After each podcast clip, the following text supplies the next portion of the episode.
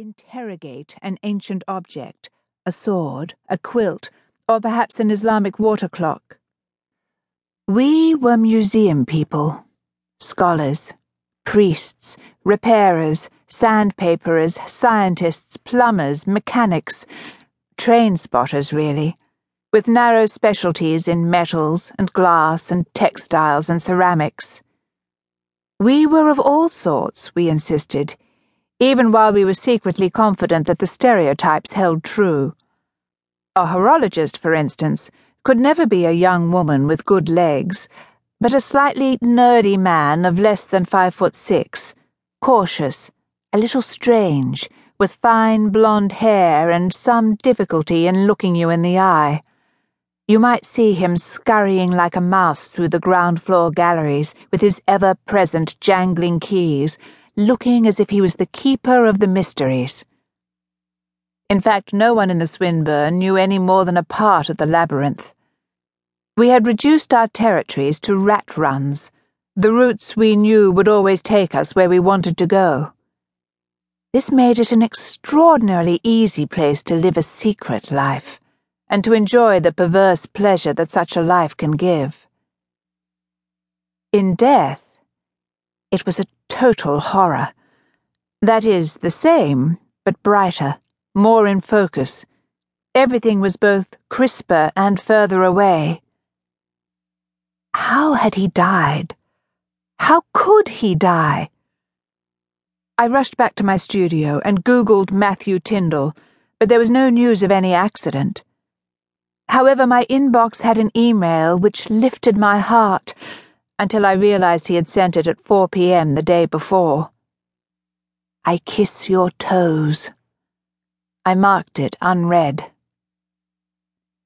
There was no one I dared turn to. I thought, I will work. It was what I had always done in crisis. It is what clocks were good for their intricacy, their peculiar puzzles. I sat at the bench in the workroom trying to resolve an exceedingly whimsical 18th century French clock. My tools lay on a soft grey chamois. Twenty minutes previously, I had liked this French clock, but now it seemed vain and preening. I buried my nose inside Matthew's hat. Snuffle, we would have said. I snuffle you. I snuffle your neck. I could have gone to Sandra, the line manager. She was always a very kind woman, but I couldn't bear anyone, not even Sandra, handling my private business, putting it out on the table and pushing it around like so many broken necklace beads. Hello, Sandra. What happened to Mr. Tindall, do you know? My German grandfather and my very English father were clockmakers. Nothing too spectacular. First Clerkenwell, then the city, then Clerkenwell again. Mostly good, solid English five wheel clocks.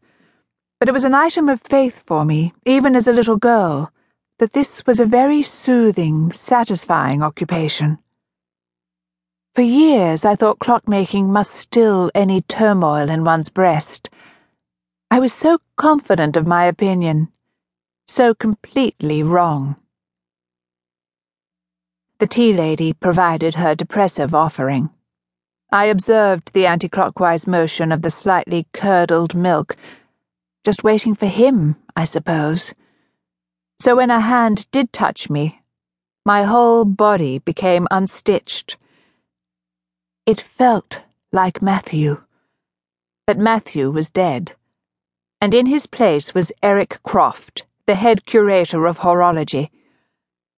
I began to howl and could not stop.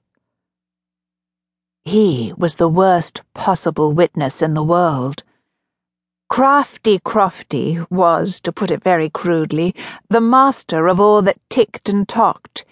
He was a scholar, a historian, a connoisseur. I, in comparison, was a well educated mechanic.